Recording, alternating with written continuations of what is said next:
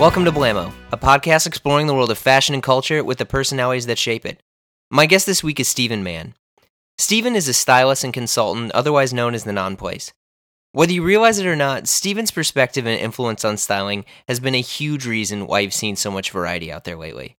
It's pretty safe to say this guy single handedly made Birkenstocks cool again. The funny thing is, after sitting with him for an afternoon, I actually don't think he is aware of his influence at all. He's so devoted to his craft and the world of fashion, he's maintained this encyclopedia like knowledge of designers and shows. He really is an influencer's influencer. We talk about him interning with Aitor Throup, working on Stone Island, his love for Takahiro Miyashita, and we debate whether or not fashion shows should tour. Yeah, like a band would tour, whether or not fashion shows should. I'm serious. It was a good conversation. We go deep into the avant garde fashion world this week. Let's go.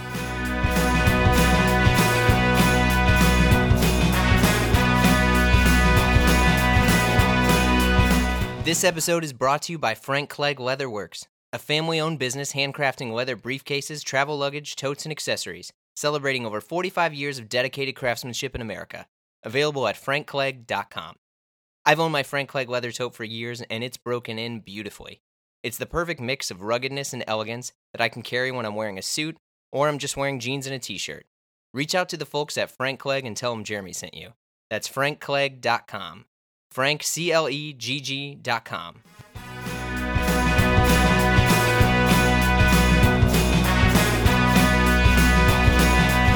You're Stephen Mann from the non place. From what? What are all these things? Can you like politely introduce yourself and what you are? Um. So yeah, I'm I'm I'm Stephen Mann. I'm live in London, uh, and I'm I guess I'm a, a stylist and a fashion consultant primarily.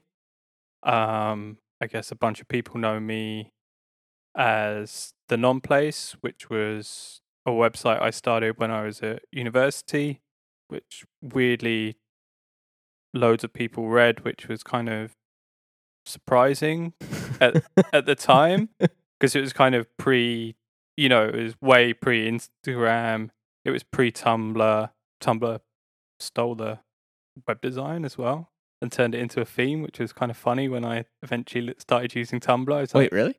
hang on a minute, there's a theme called Minimalist, and this is That's your theme? the actual my actual yeah is the non place. If you look at like the Tumblr theme, Minimalist, and then at the non place, which I think is still up, I don't know. You can it yeah, it's it's fucking like line for line, like he like come on. But anyway, um, Well, I'm glad you're on.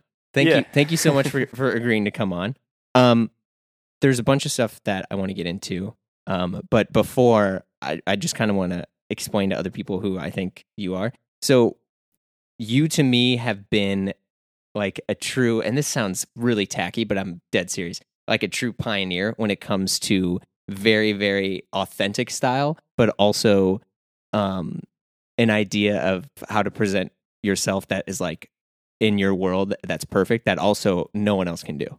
Um, like there's so many brands that I now know because of you and what you were doing from the soloist, from early Visvim stuff, because we'll talk about fuck.co Yeah. UK. Uh, I mean, wearing Birkenstocks in ta- with tailored clothing, um, w- Birkenstocks with socks. Like as a stylist of the stuff that you've done, it has been mind blowing for me and a lot of other people, and it has definitely rippled throughout the entire fashion industry with all the right people. So, thank you for all of that.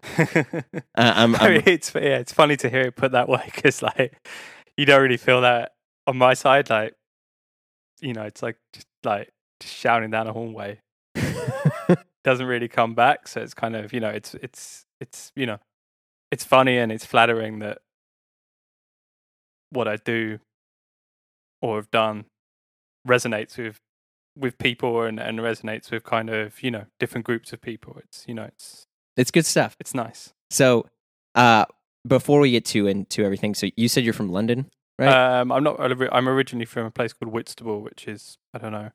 It's the southeast coast. okay. It's famous for oysters. I don't like oysters, but you know, that's that's that's where I'm from. That's that's where I grew up. Well, then how, how did you how did you get to London? Um, I went. So I left kind of home as you do. Kind of, I guess I was like eighteen, and I went to university in Brighton. Mhm. Um, where I studied illustration, which I sucked at. the terrible student. I kind of just dragged my sort of myself through that Right. that degree. Um, you know, to the kind of frustration probably of kind of everyone who's trying to teach me. I was pretty more interested in buying sneakers and just grew up, but grew, didn't and sort of grew up creatively, but just not really into kind of the field I was studying. Um, but you know, I met some of my close friends there and kind of people who I still collaborate with now. So, you know, it's like seminal in in who I am. Yeah. But you know, the degree was fucking useless. you know, it's just it's just a debt that I had to pay. Um, you know, I probably learned more or kind of like you know, like working in size, which is like a sneaker chain in the UK, probably kind of was maybe more formative than what I learned at school day to day. Probably because I spent more time working in that shop than I spent at university. Right. Um, you know, a kind of university just sort of wrapped up with kind of like being kind of like hauled in front of my tutors during the kind of assessment thing. And they're just going, What are you going to do with your life? And I was like, Oh, I'm going to be a stylist. I'm going to go to London. And they just fucking laughed me out the room. Just So- laughed me out of the room. And it was just like, Well, you, right, you wanted to be a stylist in college, like this. Well, this I- isn't something I- you fell into. I kind of, well, I kind of figured it out during college. So kind Okay. of probably again like due to my frustration, like my general sort of creative frustration of like, right, this thing I thought I was good at, Mhm. like I thought I was good at drawing, like which you know is funny to anyone that knows me now because I probably could, you know, barely legible handwriting, let alone drawing skills. But you know, one of my best friends went into fashion photography. And you know, we were just all into kind of into fashion magazines. Fantastic Man had just started up, Right. You know, and we were just like, you know, and then off the top of that, you know, then I had like Huge Magazine, all these kind of magazines from Japan. Like that was just, you know, the internet was just kind of opening up just enough that you could just like basically get shit from anywhere. And I was really into that. So you're in university, and you had said that you want to become a stylist. Like bef- before that, what kind of got you into clothes in general? I mean, you said it was sneakers, but Yeah, I mean, sneakers was, you know, from being a kid, was just something you just into. I'm of that age. Mhm. So it's just like, oh, I want this, and like, you can't have it. So it's like, oh, I want, you know. So then you kind of like, you know, you get into kind of like, what was I your don't- first thing? Like your first sneaker, your first like um, I unattainable think- but achieved. I think it was kind of like the Huarache Light. So that came out when I was in primary school, and I remember kids having it. Like, I remember kind of, you know, being like, fuck. These are the am- Nikes? Yeah. Yeah, yeah. like that's amazing. And I was like, you know, in the kind of like slime green color, white slime green, royal blue or something. like, Yeah.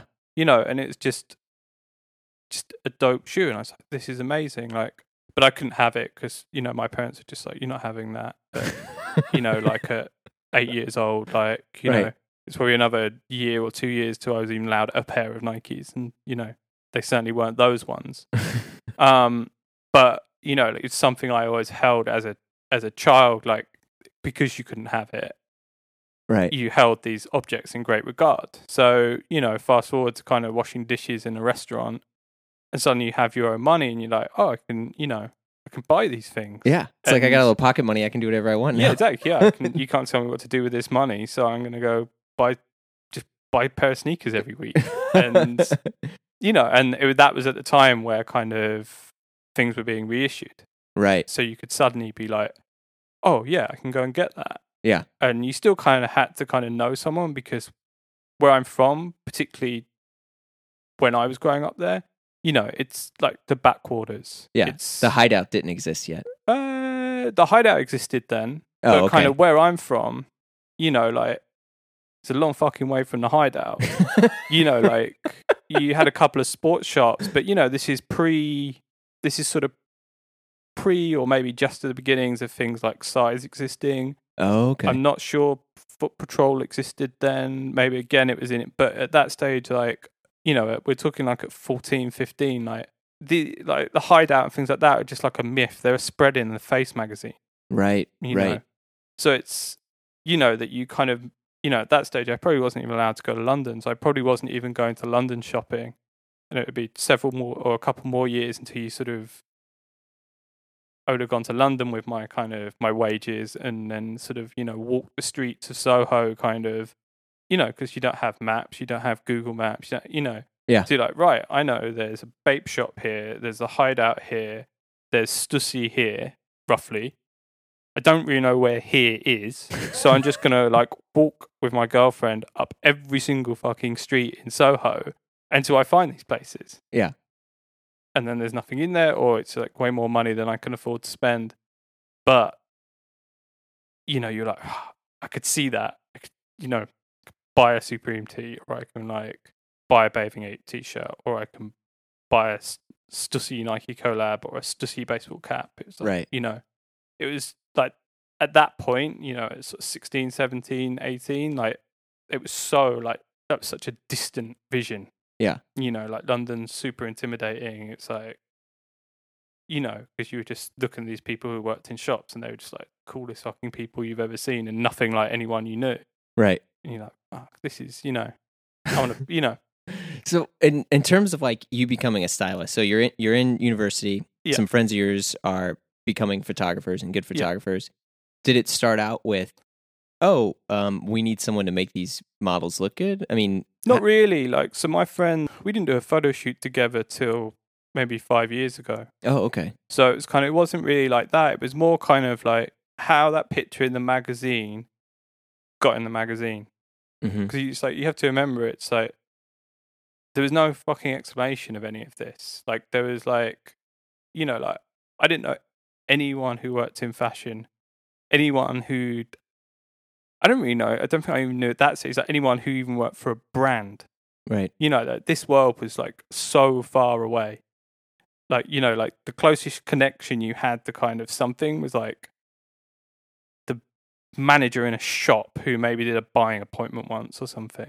Okay, you know so it's like it, this world was like really unattainable. As you gradually kind of like oh okay that's how that happens and like that's how you can assist someone and like that's what a stylist does. Because i you know as a kid you look at these pictures and be like why have they put stuff like that together? Like why is that why have they shot that brand? Why have they done you know like how did this how did this happen? Right, like whether it looked cool or you liked it or you didn't like it or whatever, you just like, how did this, how did this come about? Yeah. I need so you'd start to research more and then kind of, you know, so I came across this book, um, called The Super Modern Wardrobe, which you know I recommend. the super modern wardrobe. Yeah. Okay. You can I'll- I'll- probably still get it on Amazon. I'll put it in the Um, notes.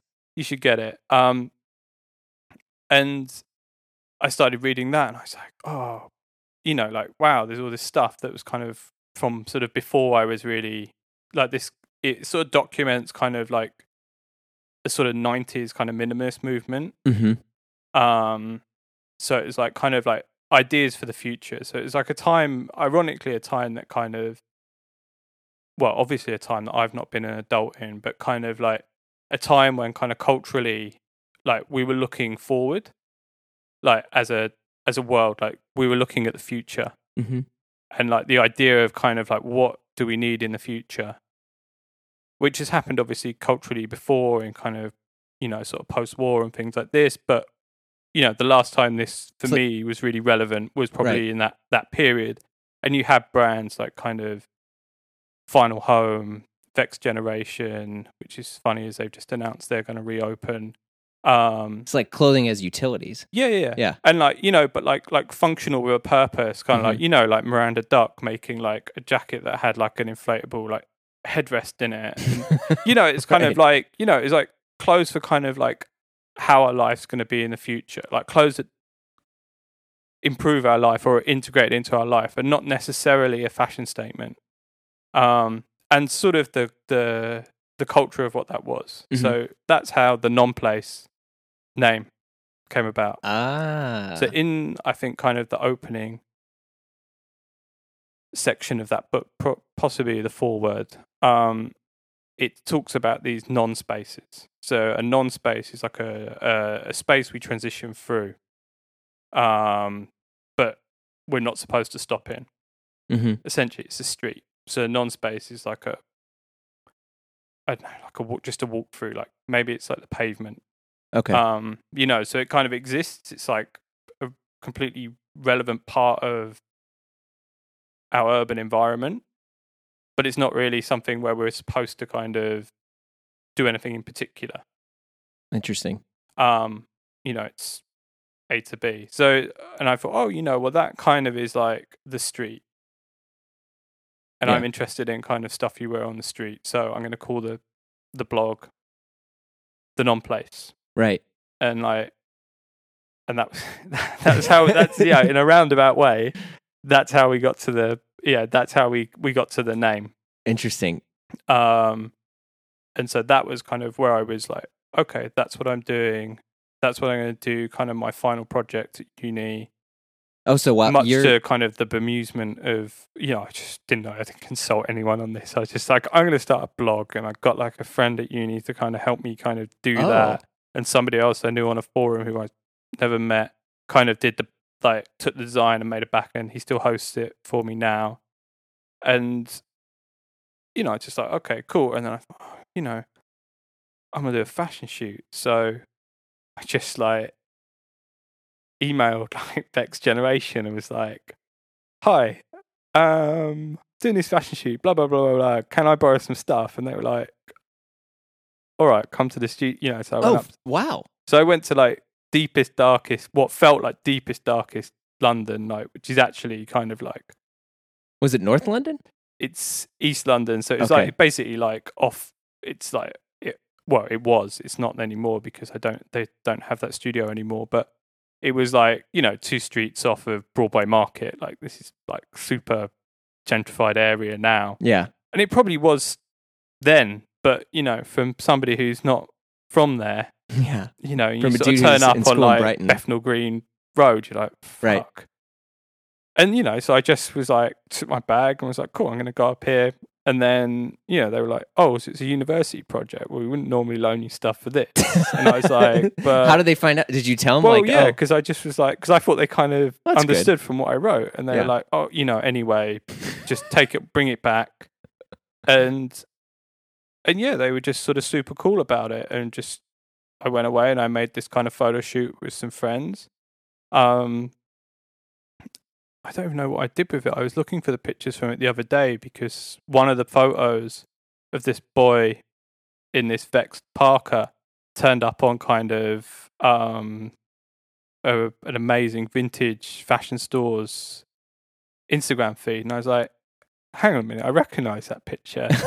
That's why I was like, "Where the fuck did they get that from?" But and yeah, it was cool. You know, like a, it's completely unrelated thing, but it's like, oh wow, that sort of travelled. And so I made this photo shoot, and I used some like yeah, I used some Vex stuff, some Vex stuff that I'd bought on eBay, some Final Home stuff that I had, some Final Home stuff I borrowed from um a a friend who had a retail shop, um, and kind of we just made these pictures, and it was kind of like okay, and then I printed them out and put them on my put them on the wall thing There you go. college and they were like uh, yeah you basically failed like yeah, like, For real?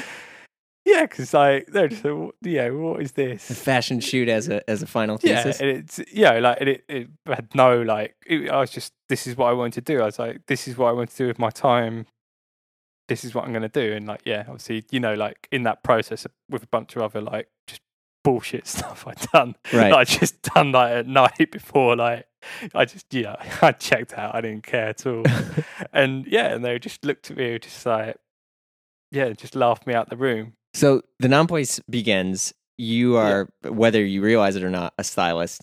And when when does I mean? Because the thing that I remember Mm. when I had first met you is you were doing things for Arc'teryx, and uh, I think you had just started with Missoni. What, Yeah. When does that come in?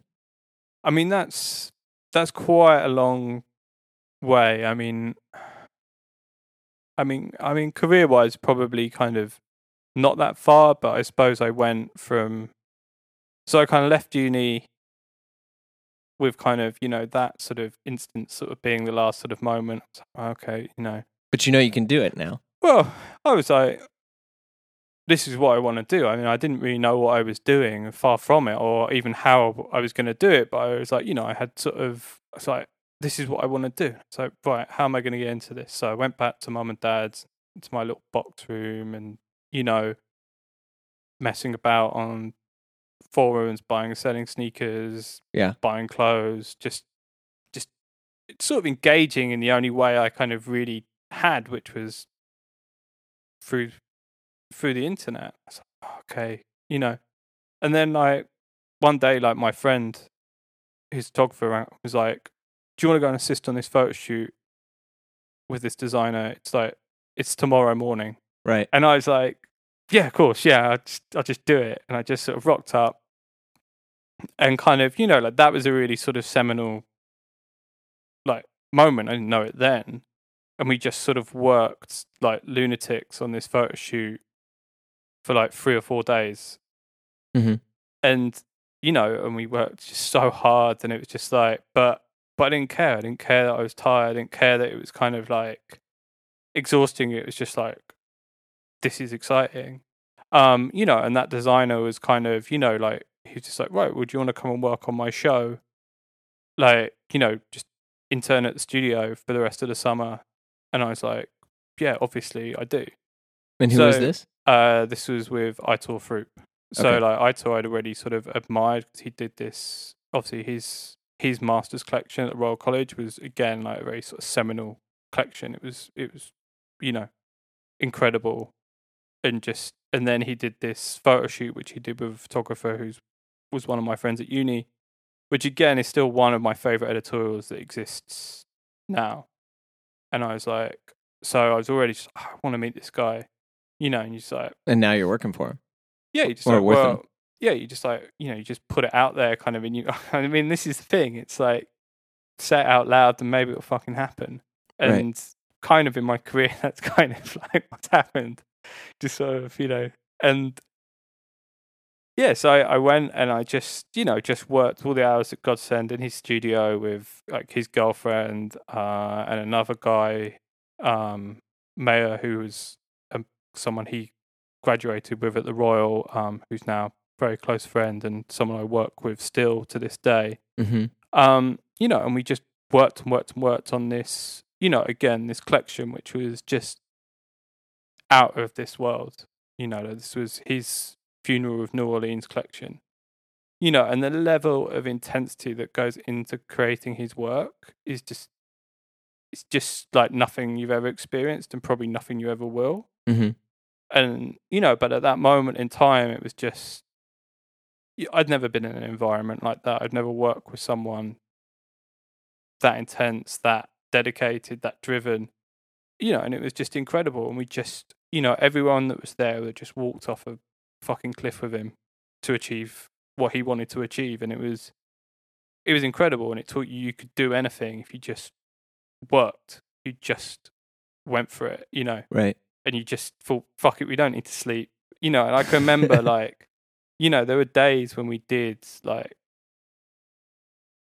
the final sort of components of that project, you know, and we just didn't sleep for like, you know, two, three, four days at a time. You know, we Whoa. might have been shi sleeping in one hour shifts. Yeah. It's like, right, we've got an hour. We can each have an hour's sleep because we've got four hours before we have to go back to the photo shoot to finish this thing.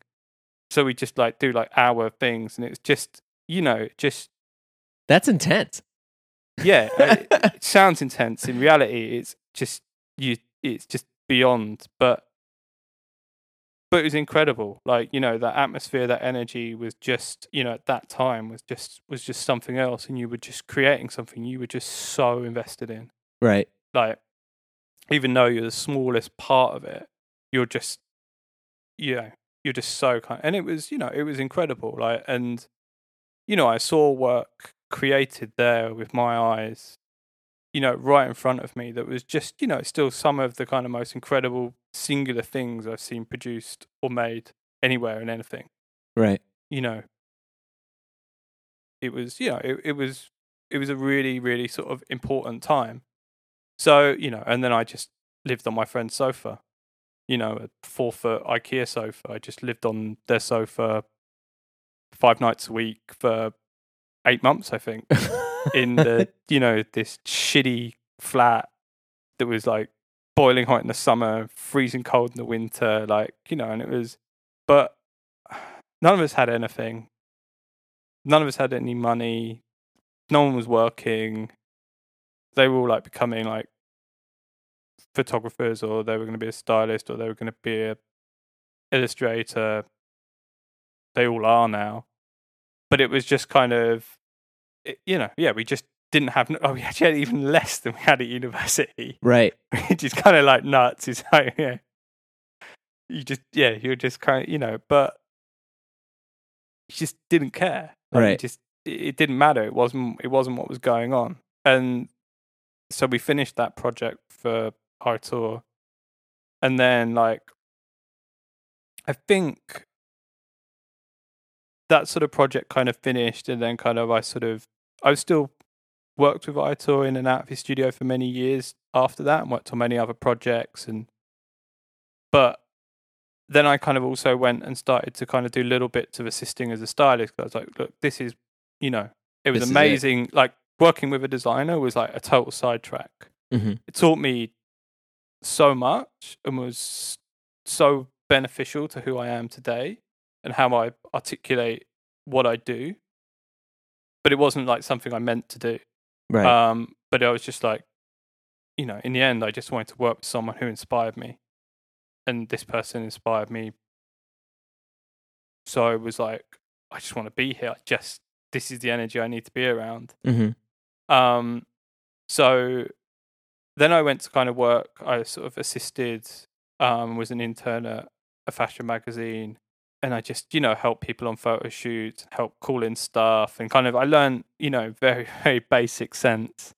Okay, this is how you do a fashion shoot. This is how you speak to a PR. This is kind Right. of you know like how you call in clothes. But valuable stuff because this is like like like really valuable stuff. Because if you can't do it, or you haven't got someone who can do it, you can't do a photo shoot. Yeah. The people in that building, so obviously this was kind of when before like you know publishing houses kind of don't really exist anymore. Don't you know there aren't so many of them. Like so there were obviously lots of other publications in that in that same publishing house, and you're just in and out of fashion cupboards as you are as an assistant or different fashion editors were like, oh, you know, what's that? What what have you got there? Like what you know, what's this this thing like? Or like they'd somehow other sort of picked up and they'd started reading my blog because it was on my email address or whatever, hmm and they're like, "What's this? What's that? Where do you get that? How did you find that book?" What you know, because they're just like anyone. You're just curious when someone's either got something you didn't know about or is maybe into something you're sort of want to know about. hmm Um, be that clothes, be that books, whatever, or or can just find something you can't find. Yeah. you know, because you have to remember it's like kind of, I suppose, that's what like buying, sourcing sneakers on the internet taught me. It's like, hmm, do you know how to, you know, like basically, like that's a good it's point. quite straightforward to find stuff, but it's like, you know, this we're talking like this is ten years ago, I suppose. You know, and so it's like, right, I'm like, I just buy this stuff from Japan. Yeah. It's it was published in Japan, so I can buy it from Japan, and it's like cheap there, and it's really really rare here. Yeah. Or you just can't get it here, but Yeah. I can get it. So you know, if you need it, I can get it, and you know, so it's it it it, made you interested. There was something you could talk with someone on a level about, right. where you kind of weren't an intern. You're becoming more of a peer because you have stuff that they yeah, I mean, need you're, and you wanna, know, you're still yeah. like a dog's body for doing other stuff, but that's you know, like that's what you're there for. Like that's how you learn. right. Like you know, that that's how you learn how to do stuff is is going and doing it, and you start at the bottom. Um, but then you had this thing where you could talk with people on kind of like a level, as like just as uh, just as a person, like just because you could tell them something they wanted to know, and in turn maybe you learned something that you wouldn't have learned from them otherwise. Yeah, but your blog kind of definitely elevated you a bit, right? Because this is also at a time. I think if this is ten years ago, then you know you were doing kind of like fit pics and stuff, but kind of hiding your face or turning away. And this is when you were. I mean, I guess I don't know if this is because I remember you were wearing Visvim Grizzly boots a bunch, Yeah. and you were like rocking them with all these other uh different types of looks, and yeah, like what you were saying earlier, mixing technical stuff with a little bit of tailored clothing. Yeah, And- I mean that was sort of starting then. I mean, kind of like those things are kind of several years further on, like 'cause, Right. You know, and ha- I mean those things you're talking about wouldn't have even existed at that stage. Oh, like, right. The products didn't exist, but also kind of certainly kind of the money or access to those things was a long way away. Um, but it was kind of, you know, like I could get something. I mean, I was wearing like Visvim FBTs and things like that at that stage, Right. like Japanese denim and whatever. And it's like these things were super niche at that point. Like, of course, kind of, you know, the Hideout was doing this stuff. I suppose, like, you know, Duffer had been doing Japanese denim for probably 10 years prior to that and things, you know, like all these kind of like seminal kind of retailers who, you know, ultimately kind of like, you know, were the things that kind of like you know made your eyes light up when you picked up a magazine right. when I was a kid. You know, like now you're in the city where they were, and kind of you know, I think Duffer probably even was had closed or was closing. Certainly was you know a shadow of its former self at that point. right. But you know, the hideout was still there, and kind of. But again, I was like, well, I can just find this stuff from you know. I was like, oh, I get it from Japan, or I get it from the US, or I get you know, I was like, you just you could get stuff at sort of source. So I was kind of Right. unless it was an exclusive and then you you could you know you needed to get it here but yeah like the blog was just you know it's oh, i got this i got this and you know it was like it was just somewhere where i could sort of in a way it's just like i suppose it's what a blog is you know you could just you could just think out loud and i quite like thinking out loud hmm you know i you know it sounds like a i sound like a lunatic but you know i like i need to hear it to work out whether it's kind of like sensible or Yeah. not, Verbal or like verbal processing. yeah, exactly. Like Yeah. that's just how I work. Um, so that allowed me to do that, and it allowed people to understand that I had a point of view. It kind of it gave my point of view a platform in the same way, kind of obviously the channels that have evolved from that hmm do for a lot of people now. It was just earlier on. So that kind of gave me my sort of first breaks and kind of allowed that certain magazines editors to go, well, do you want to do something? You know, that was the sort of start. And then at a different magazine, um, one of the fashion editors at the other magazine I was working at, who also was the editor of this magazine, said, you know, do you want to do something? And I was like, well, I know this collection's coming out. There's this designer in Berlin. He's called Errolson. Um, you know, and he's just started working with Stone Island. I really want to do like, I think we should shoot like that collection. You know, because like I was like, this is really exciting. And they were like, we don't know what the fuck this is. This is acronym, right? This is acronym, but then this is Stone Island Shadow Project. Right. So this was happening, and I kind of knew about it. And again, this was kind of, I knew about this because Aitor was, I was telling Aitor when a, a lunch break once, oh, I know this this amazing designer. He's doing this cool shit in Berlin. Like, you know, you should look at his stuff. And he's like, I've met this guy because Aitor was doing some consultancy at Stone Island and starting, obviously, the beginnings of the project you would have seen from him at Stone Island. And they were both starting at the same point. It was like, this is a let's say a change of ideas, I guess, at Stone Island. Like Okay. I don't know when this was, but anyway, like whenever whenever Stone Island Shadow Project started, this is when it was. And he was like, "Oh, I met that guy," and I was like, "Oh, really?" So we established that, yeah, this was this was going, you know, this was sort of going on, and hmm and I think I think I might have sort of spoke to Errolson by this time. Like he he somehow ever read the non place. You know, internet's strange place. Yeah. God you're, get- you're knows, getting like- passed around. How you know, like how this again, this guy who was doing just you know again, like some of the most like progressive stuff and still is, knew who I was or was even sort of like thinking, looking, thinking, oh, this guy's got an opinion. Yeah. You know, this fucking kid's got an opinion, like, and you know, he's just this, you know, incredible sort of designer who's obviously again become gone on to be an incredible friend and supporter. And you know, and I said, I said to the girl at the magazine, like, oh, yeah, I, I can probably ask him for an interview. And of course, he did it, and we made these pictures. Um, you're getting kind of like my life story here. So it's No, this is great. This is good. You know, and so I did that, and then I suppose Aitor must have been doing his first. I think we were doing his his. I was assisting him and helping him, and he was doing his first presentation of his. Um, would have been modular anatomy, which Okay. was kind of a puffer jacket project, so or a down jacket project, and he kind of reimagined the down jacket and made this incredible kind of well, essentially modular. Every sort of down pocket was a an individual pocket, and then they were kind of stitched together in a seamless manner. Hmm. Um, it was, you know, it's it's a mad piece of kit. You know, really, just you know, like the most like if there's like a painful way of doing something, you know, like that's that's what he'd do.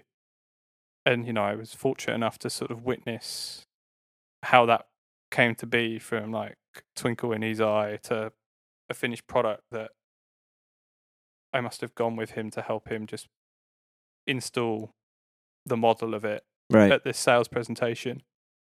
And I was there and kind of, you know, sort of Errolson walked through the door because he was obviously pre- presenting his, mm, must have been his second collection for Stone Island at this point. Um, and he's with a lady and he said, "Oh, you know, you should meet this lady." And like, um, she's from Arc'teryx. This, this is pre Salomon acquisition Arc'teryx, right? It was pre, it was pre Arc'teryx Veilance. So kind Yeah. of like Arc'teryx Veilance was like a, a sort of a twinkle in their eye.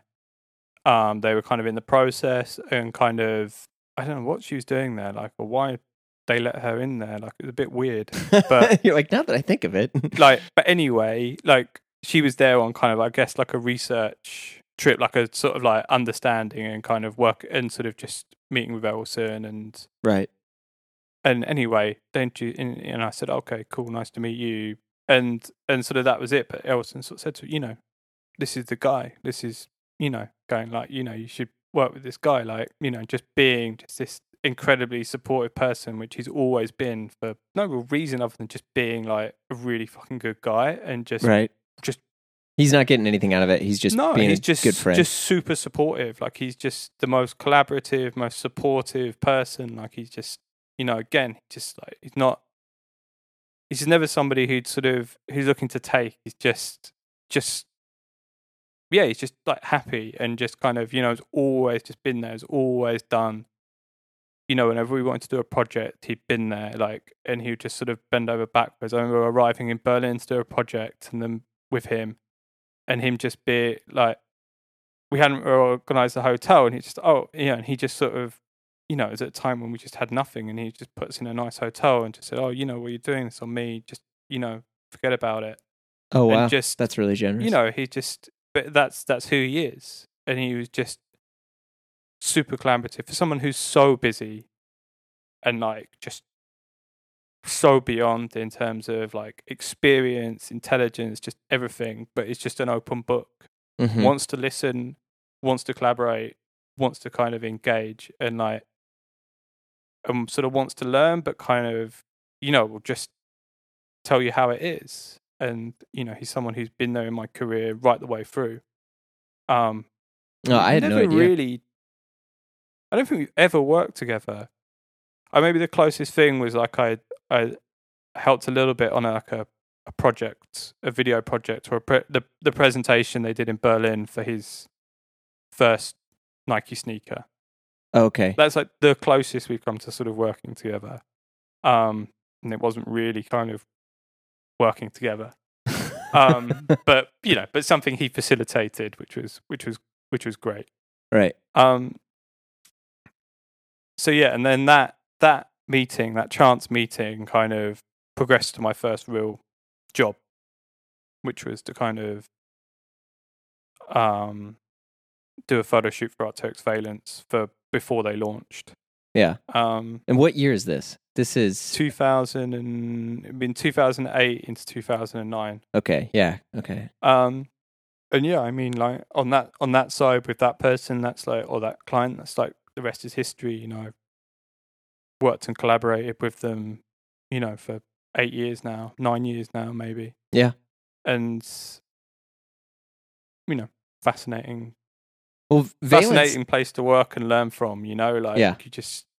I've been really fucking fortunate in my career that I've got to work with people who are just experts uh huh, and been around experts, been around people who just want to progress whatever it is they're doing or develop like yeah, just just great product and just stuff you're just like, I believe in this. And it was kind of you know, like that was a really interesting sort of project because you kind of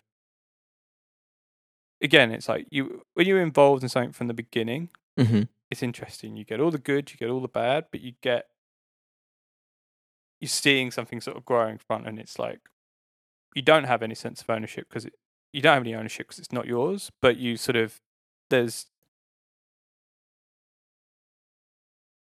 there's more like pride that goes into it yeah, because it's more like you know it's sometimes it's more than just a job because you're just like wow this is really exciting and you know and i and i got to work you know there i got to be a part of a very very small team again you know that's that's changed a lot over the years and it's you yeah. know, Veilance is huge now. it's it's very different um and i'm not a member of staff there anymore um although i still work with them um and you know and that's that's the difference from eight years to, you know to where they are now. But it was it, again like that was like a fascinating journey and working just with like just just great product just like you know super relevant product which was basically or is super relevant now and really like but you know when they launched it it was just like you know it might as well have been from the fucking moon.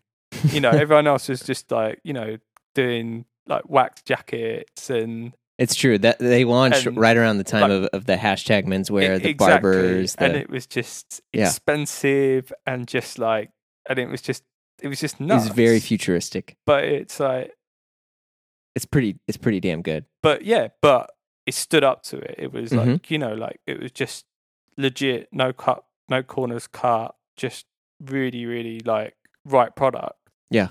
totally wrong time but you know it's seen it's seen through that Yes. and kind of you know is what it is now and will be what it will be as it goes on but it was it, it was interesting like and it's kind of that opened up sort of you know seeing trade show and things like this right. you know, yeah, like just- going to capsule and things It- like that. exactly this is before i don't know a minute maybe it might have been capsule I think that was the first uh, time.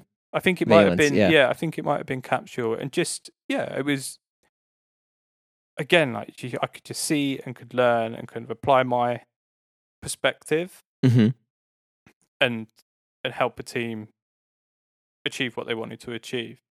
Um and that was kind of like yeah, that was like my first first job, which meant I was like, okay, I've got tiniest little piece of sort of structure Right. in my life. You know, I'm like, right, we can rent an apartment and can, you know, not be sort of living in an overdraft.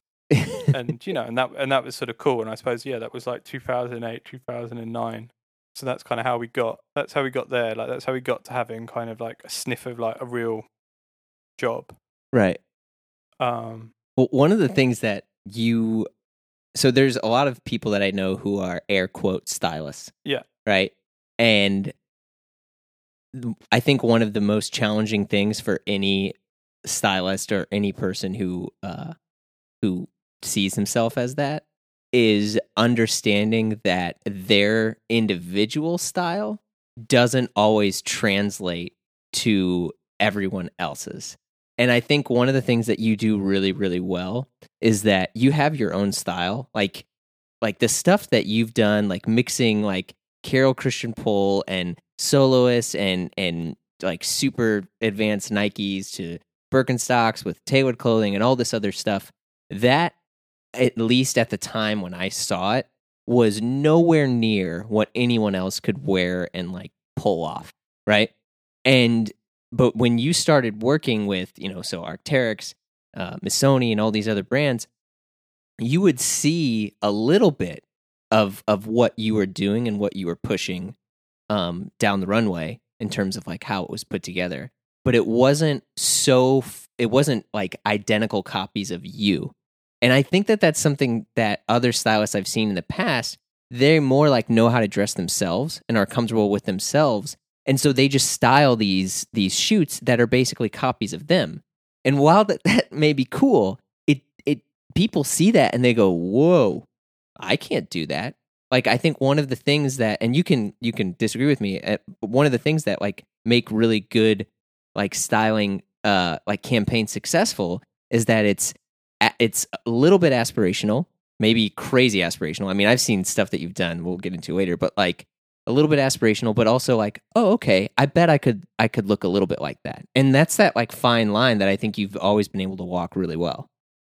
I mean, yeah, I mean, I didn't learn from anyone how to do what I do. I didn't assist long enough or in depth enough to really to really do that. You know, like Mhm. it, I just didn't. I didn't work with anyone who was kind of really doing what I've gone on to do, and probably a lot of my peers don't really work in the same way as me. They maybe have more traditional channels or different. I don't really know many stylists anyway. Like, um, but it's.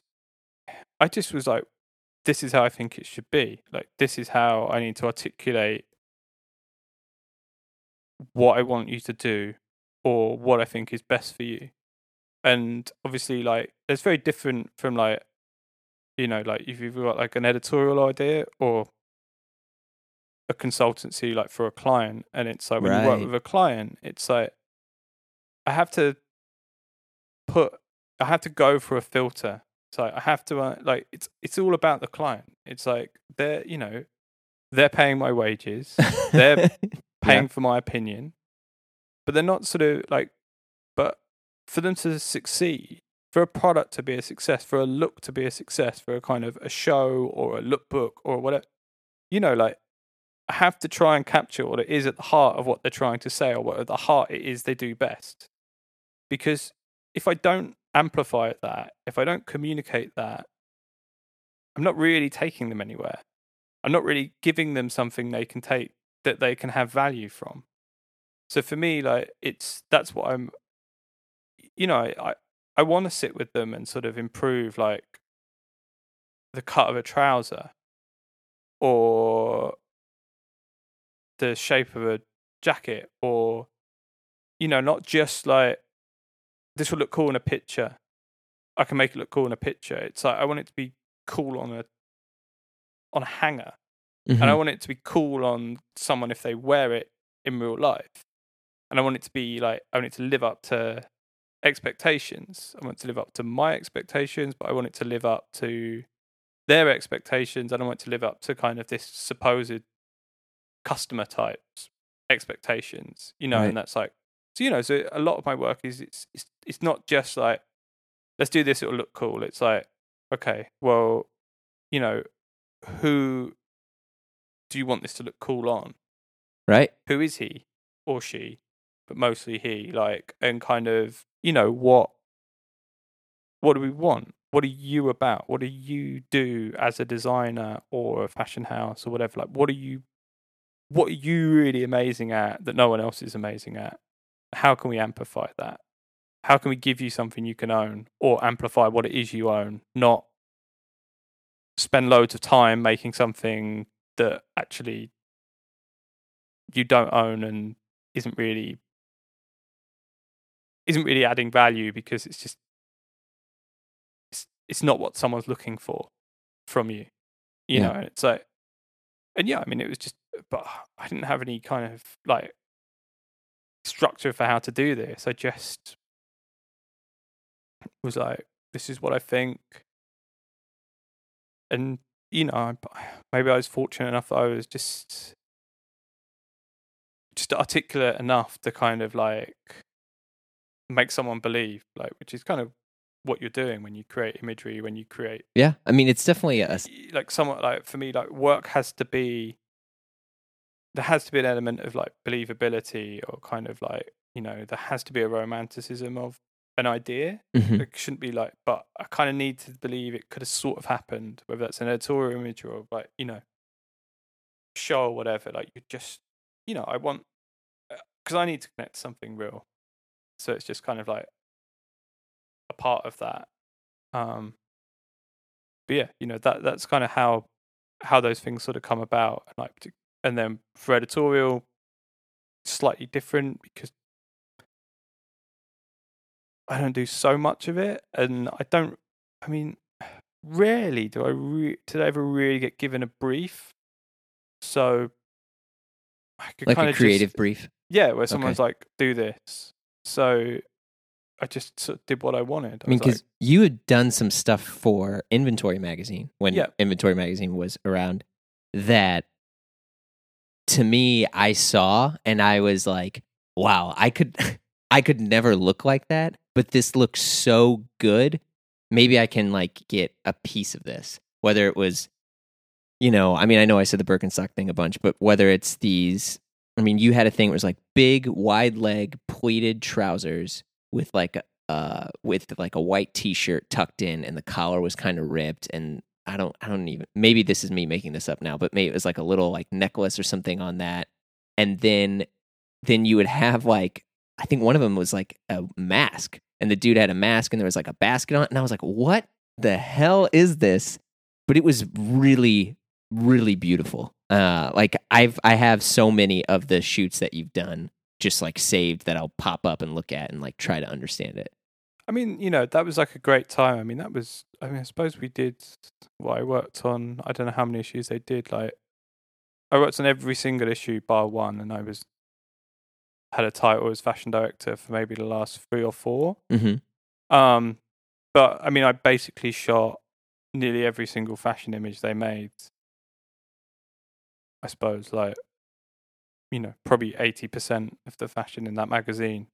Um, you know, and they were just a super collaborative team. They gave me a platform. They gave just, just kind of let me do what I felt was right. And you know, Simon particularly, you know, as the editor, was just like, do what you feel. Do, you know, Mm-hmm. you think this is right, then then go ahead and do it. But I don't think really ever did someone go, oh, you know, I don't think you should do that. And like, you know, it was a shame when it closed, but you know, I don't run the run the economics of these things. You know, I Yeah. just, I just, you know, I, it was a creative platform for me that we were building, and I felt it was really exciting. But you know, I don't have to pay people's wages. I mean, I wasn't getting a wage, so didn't really like. But it was kind of like, you know, I was, I don't have to run it.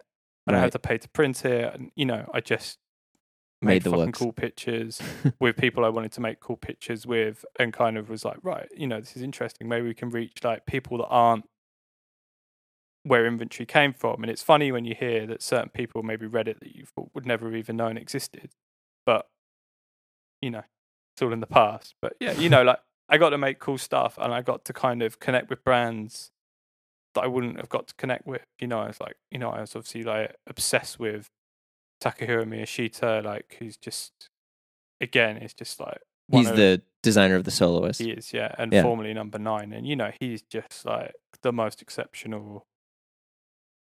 Just you know, like this guy is just on another fucking planet. like when you, I, you know, I get the privilege of going into his showroom in Paris every season. hmm Now he has a showroom there, and it's like the level of workmanship, the level of design, the attention to detail and development, every single piece, every single season, which is always different. Like start from scratch. You know, it's just it's like nothing else. Anywhere else you go in, there's just there's just it's just not the same. Would you say he's your favorite designer? Uh, I think he's one of my favorite designers. I think he's basically sort of one of the coolest people on fucking earth, along with Stefano Pilati. And it's like, you know, so just to look at, he's just inspiring because he's just, you know, he's just unique. right. But as a designer, just his just just dedication, which to this idea, it's just you know, and it's just not seen in men. You No, know, like there's like zero commerciality. It's just you know, like there's not a commercial shape in there. The level is just insane, and just you know, like you can never kind of second guess what the silhouette will be or how he'll mix something, and it's just you know, like just everything down to kind of the detail on every single little button might be changed. You know, Right. like that season, you're just like, my God, just you know. and you kind of wish you could have a really good chat with him about it, but he's not really a chatterbox. Yeah, I heard his his English is is not that much. I, I and- think even if you speak Japanese, like he's just he's just not a chatterbox. Like Right. he's, you know, he's super cool, and like I'm, you know, I've had the privilege of you know having drinks and have dinner with him, and you know he's he's funny, but he's not like he'll never sit down and tell you his life story. Right. Like try as you might, and I have tried and kind of tried to commission features and do things, and you just get these sort of just nuts things back that kind of you know like he just he just doesn't want to do it, and that's fine. He doesn't need to. Like his work just speaks for it. right. Um, you know, it's kind of kind of cooler he is because he's more elusive, and just you just like fuck, this guy's just amazing. Like you know, like but you'd love to be able to kind of pick apart how he got there Yeah. and you can you get nuggets every so often, but not like not like I would with a kind of Western designer Right. where you get more of a, a conversation and more of a kind of like as you get to know them, you get a bit more of like who they are. Like I you know, that'll probably never happen with him. Um, but you know, I don't care. It's a privilege to see that work every season. It's you know, it's a privilege to buy it. It's a just it's a privilege to wear it. It's just you know, it's just sort of there. You know, years ago when I was kind of taking home the lookbooks from the from the fashion cupboard of like his number nine shows and things like that, you're just like, you know, this was so distant. The idea that you would have dinner with this person one day. Yeah. But no, I suppose it's a small world. um so one one of the other things I wanted to talk about is like right now in terms of, of fashion and like the fashion world, for some reason this is fine, but everything is okay. Every single style for some reason is fine. There's not maybe it's because of how the internet has been in that everything is welcoming and we're all friends and we're all even though we're all not. um but I, I feel like style people are just saying is more of like the confidence and, and who they are and I, I think that that's true but there's because of that it's just like this carnival this circus where where there's so many different looks and and it's i I- don't know i guess like the question is more of like how how do you feel about this right now um do, or do you even care Um, I mean, I'll be honest. I, I kind of don't really care. no that's fine It's like I'm I, like, it's weird, what sort of what the digital age has has created. mm-hmm. It, you know, like in fashion sense, and I'm, you know, I'm I'm very much on the the, the fringe of fashion industry. I'm far from kind of really a part of it. Um, it's just where I do my work. It's just you know, like I'm, you know, I don't go to parties. I, you know, yeah And I have loads of fashion friends. You know, I just, you know, it's not no particular reason. It's just, it's just not sort of a scene I'm in. You know, like, and so I see it from the fringe, but you're like, still, just you know, fashion shows are fucking mental now. You know, like true. it's you know, it is just to the point where like I just think, you know, I don't have to go. Like it's not my job to go. Um it's obviously very nice if you're invited, but kind of I'm I'm so invisible that kind of I don't really get invited, but if I want to I could probably get invited. Um but a lot of time I think, you know what, do I want to go? And I think "Mm, maybe not at the minute. Like Right. because maybe if it's at night, if it's an evening show, because then there won't be any like photographers. There, like the the everything's kind of like down two notches because you can't take pictures at night. yeah it's But n- not going to be so much street style It can just become like so much, and it's kind of like I'm, you know, I'm, I'm quite, well, I kind of, sort of, I suppose, like share my identity and my, my voice online. Like as an actual person, I'm quite private. You know, I, I don't have a lot of friends. I have a very, very small group of people I spend time with. hmm Um, you know, and I'm not particularly sociable. Not for any reason. I'm just I'm just not. I just not very sort of comfortable with it. And working in this industry has had to make me more comfortable. I'm a lot more outgoing than I was, you know, ten years ago. You know, because I have to be. Right. But you know, like when I when I start when I was an assistant, you know, like I couldn't even sit and eat dinner with people. I was so nervous I couldn't eat a meal. oh man. You know, so it's kind of you know, oh, thank God for alcohol. But it's kind of you know like you know it was it was that sort of like crippling. But you know, then you're kind of you've just got these kind of you know you just you know I'm not very important. Normally no really know you know like and it's kind of like I don't really like sort of feeling like you're sort of like you, well, the industry created their own paparazzi, and now we have our own paparazzi, and it's you know, and while That that's some a of those point. Paparazzi are friends of mine and are people I really like and actually really like their work and I view their work um, and enjoy it. You know, it's another great thing to look at online, particularly when like Tommy was doing his thing right at the start. You know, hmm it was fucking amazing when I met Tommy outside a show in Milan. Like it was, you know, it's like a privilege that he wanted to stop and take my picture. I wasn't there with that goal. I was there because I was like, oh, cool, I can go to the Burberry show. Like, I want to go to the Burberry show. Like, you know, this would be really interesting.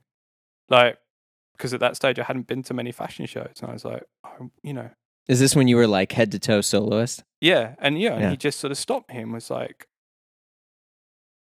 he s- again, like I suppose that's the weird thing. He knew who I was, and I sort of knew sort of who he was, and it was a bit awkward because neither of us obviously really wanted to sort of say, "Oh, I know who you are from the internet." 'Cause it's, you know, like really stupid when you say it out loud right. and you know i suppose you know over the the time we built a friendship you know based on that that we'd all be in the same kind of place and we'd see each other but it you know i see tommy for five minutes here five minutes there five minutes you know and every so often i get to spend 20 minutes with him in an environment where it's not a fashion show and that's really nice as well because we get to just talk without him needing to be working or me needing to be working or Yeah. anyone else in the room There's not a million other distractions. I- I- exactly, and that's great because he's got an amazing perspective on things, and we can just chat about stuff we're into.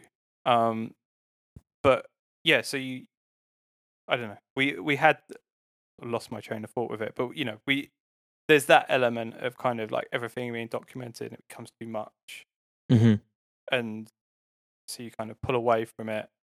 Think, okay, just you know, I don't, I didn't, I didn't like the idea when you went and it's like, you know, you're not really important, and you've got someone sort of, you know, some funny person pushing someone out of the way to try and take a picture of this. Fuck, I just want to get in here without anyone seeing me, and see this show because that's why I'm here. I want Right. to see these clothes. I want to experience this event that this designer's put on, and I want to be here for that. I don't really want to share it on my phone, which is another thing that I don't really like. But I don't really like is this, you know. And again, sounds like double standards because you know I probably exist far more on Instagram than I do in real life Right. you know, more people know who I am or engage with me through that than have ever met me in real life or have ever had a conversation with me in real life or who probably ever will. Um, but you know, I don't really share. I don't. If I go to shows, I don't.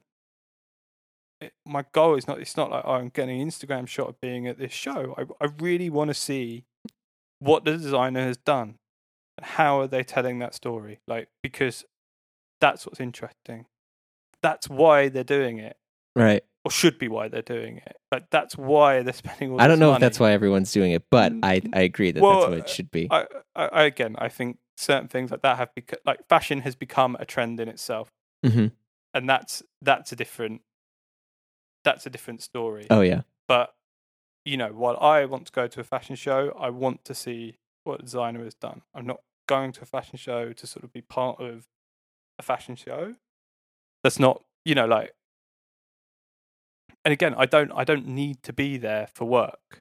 You know, like I'm not an editor, so I don't really have any place being there. Like, but sometimes for me, when it's someone you are inspired by, Mhm. I want to see the context of which they've they have communicated their work, and you can't see that just from a picture of a show.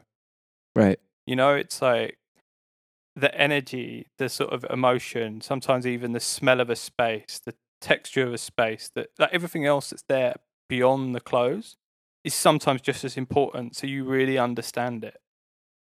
And you really like, you know, you go away with a feeling. You know, I remember like sneaking into kind of Rick Owens shows and just, you know, like you just went and then you're just like, this is just fucking amazing. Like, you know, the music just tore through you. It just, and you just stood there and you just left and you just like, just buzzing. Yeah. And it wasn't about look one or look eight or look six or whatever. It was just like, it was just like, just the energy is just The whole experience. just everything right. and you you just couldn't get that. You don't get that from a video, and you don't get that from a still.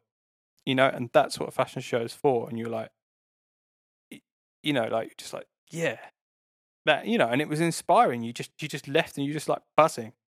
It it always makes me wonder, and this is totally fine, but like just how a, a maybe I sound really nerdy saying this, but like just how a band will tour. Yeah. Like I wonder why there has never been like a fashion show that's toured. Uh maybe, you know, saying that people are like, Whoa, you're an idiot. But there is a, a, a lot of beauty to a really good runway show. And what if that went to different cities? Like I mean, LA, A, Paris, I, I don't know.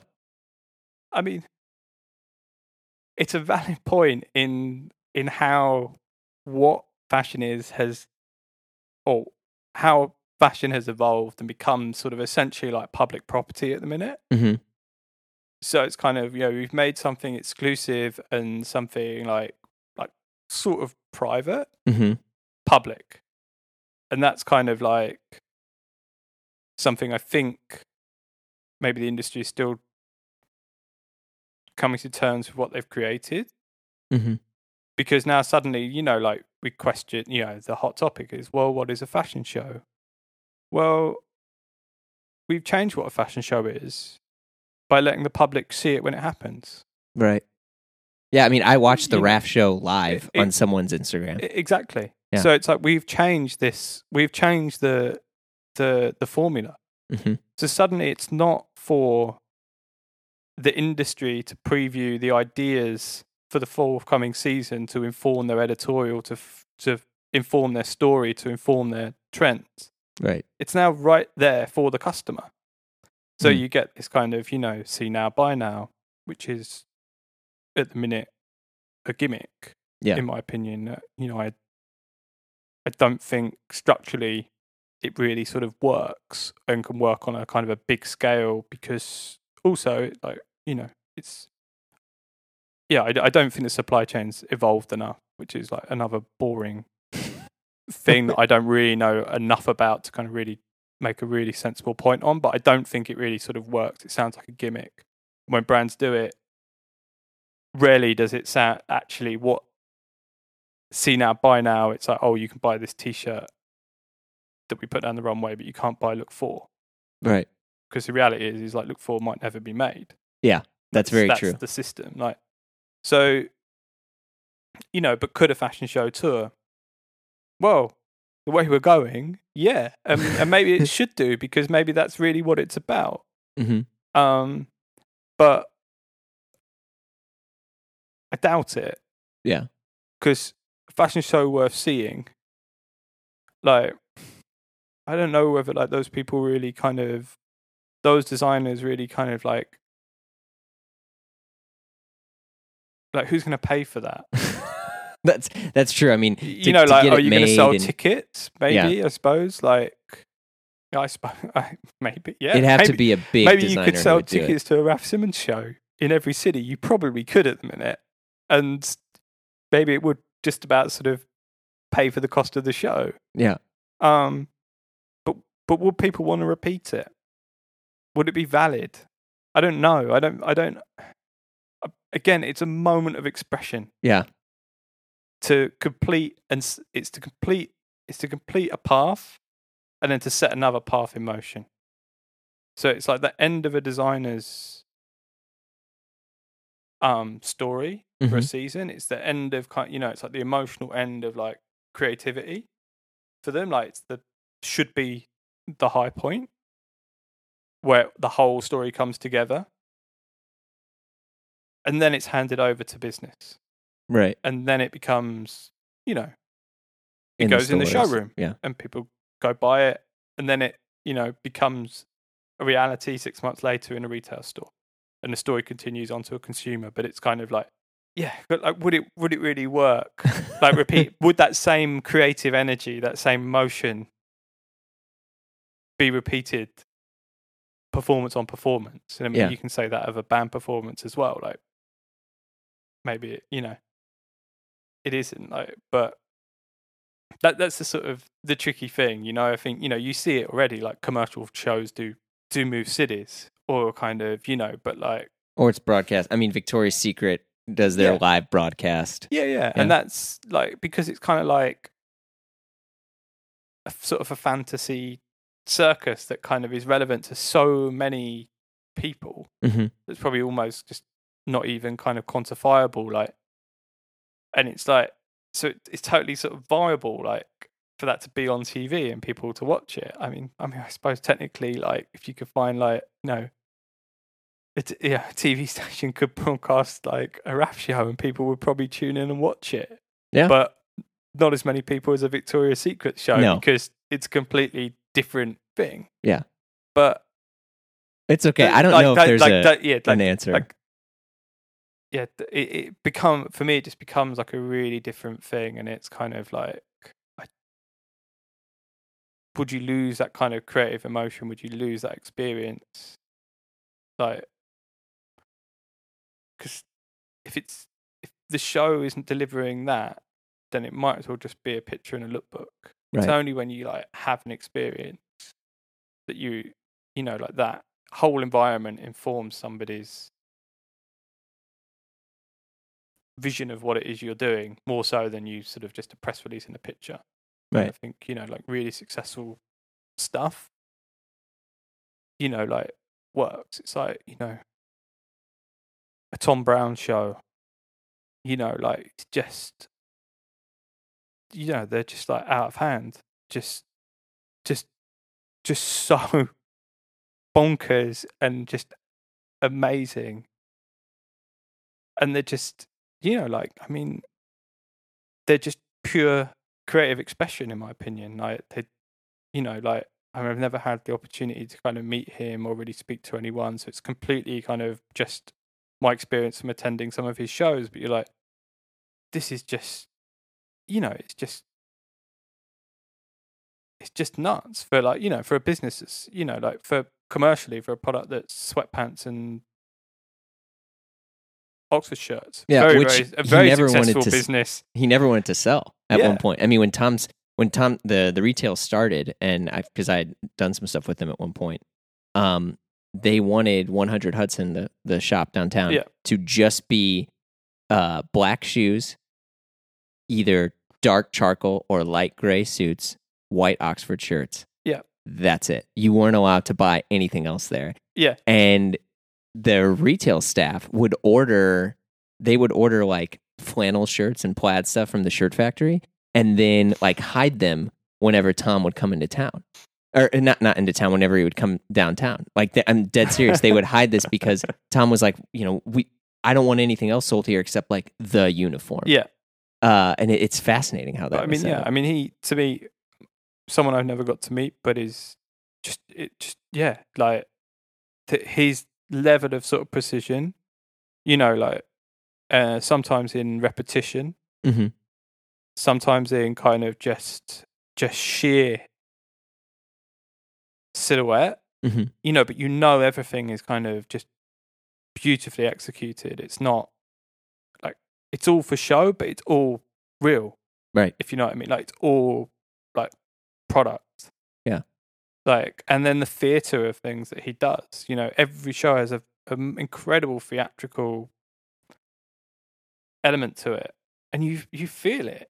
You know, like sometimes it can be very long and like, but I don't know. Like maybe like because I I don't have to go to the next show or the next like I can, I I've never sat in one and thought, oh fuck, we've been here ages, and we're gonna miss this thing or this thing, Yeah. or I'm gonna get in trouble for. Me. Or I need to order my car before this is Yeah. done so I can get out of here. Yeah, Exactly. yeah. I'm just thinking, wow, you know, fucking talk to people about this tomorrow, or talk to people at dinner about this, Right.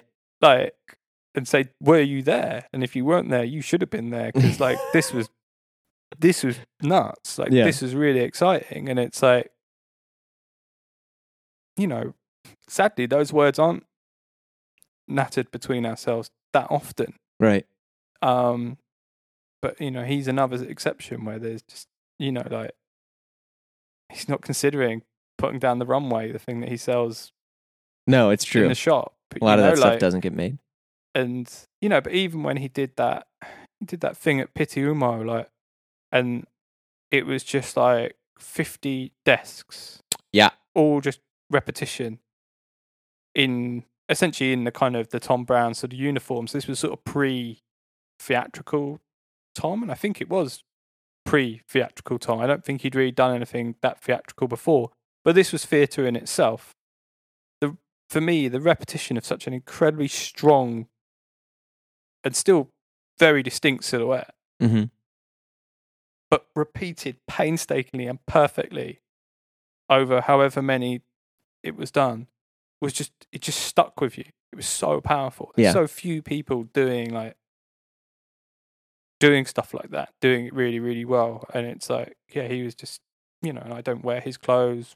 I don't think I've ever bought any of his clothes because I don't really wear suits. But, you know, just creatively, you're like, wow. That's good stuff. And you Yeah. always think, yeah, I, I, I want to go, you know. I'd even go to like a Moncler one. Well, that I mean, that's that's a that's a good sort of stopping point per se. Like, I mean, before we we totally wrap up, is is there any other stuff you want to add or mention, or Um, it's okay otherwise? I just want to I don't think so. Oh, it's... I think we covered, you know, I've rambled about a bunch of a bunch of things. Hopefully, you can knit together. No, no, this is great. into something kind of coherent. No, it's it's it's good. This is really good. Well, but thank you very very much for coming on. Okay, thanks for having me. All right, we'll talk to you soon. Bye. You've been listening to Blammo. If you like what you heard, leave a review. It helps let others know and discover the show. Subscribe and listen to new and archive episodes on Apple Podcasts, Stitcher, Google Play, or wherever you get your podcasts. You can find me elsewhere on the web on Instagram and Facebook at Blammo Podcast, or send me an email at jeremy at blammopod.com. We'll see you next week.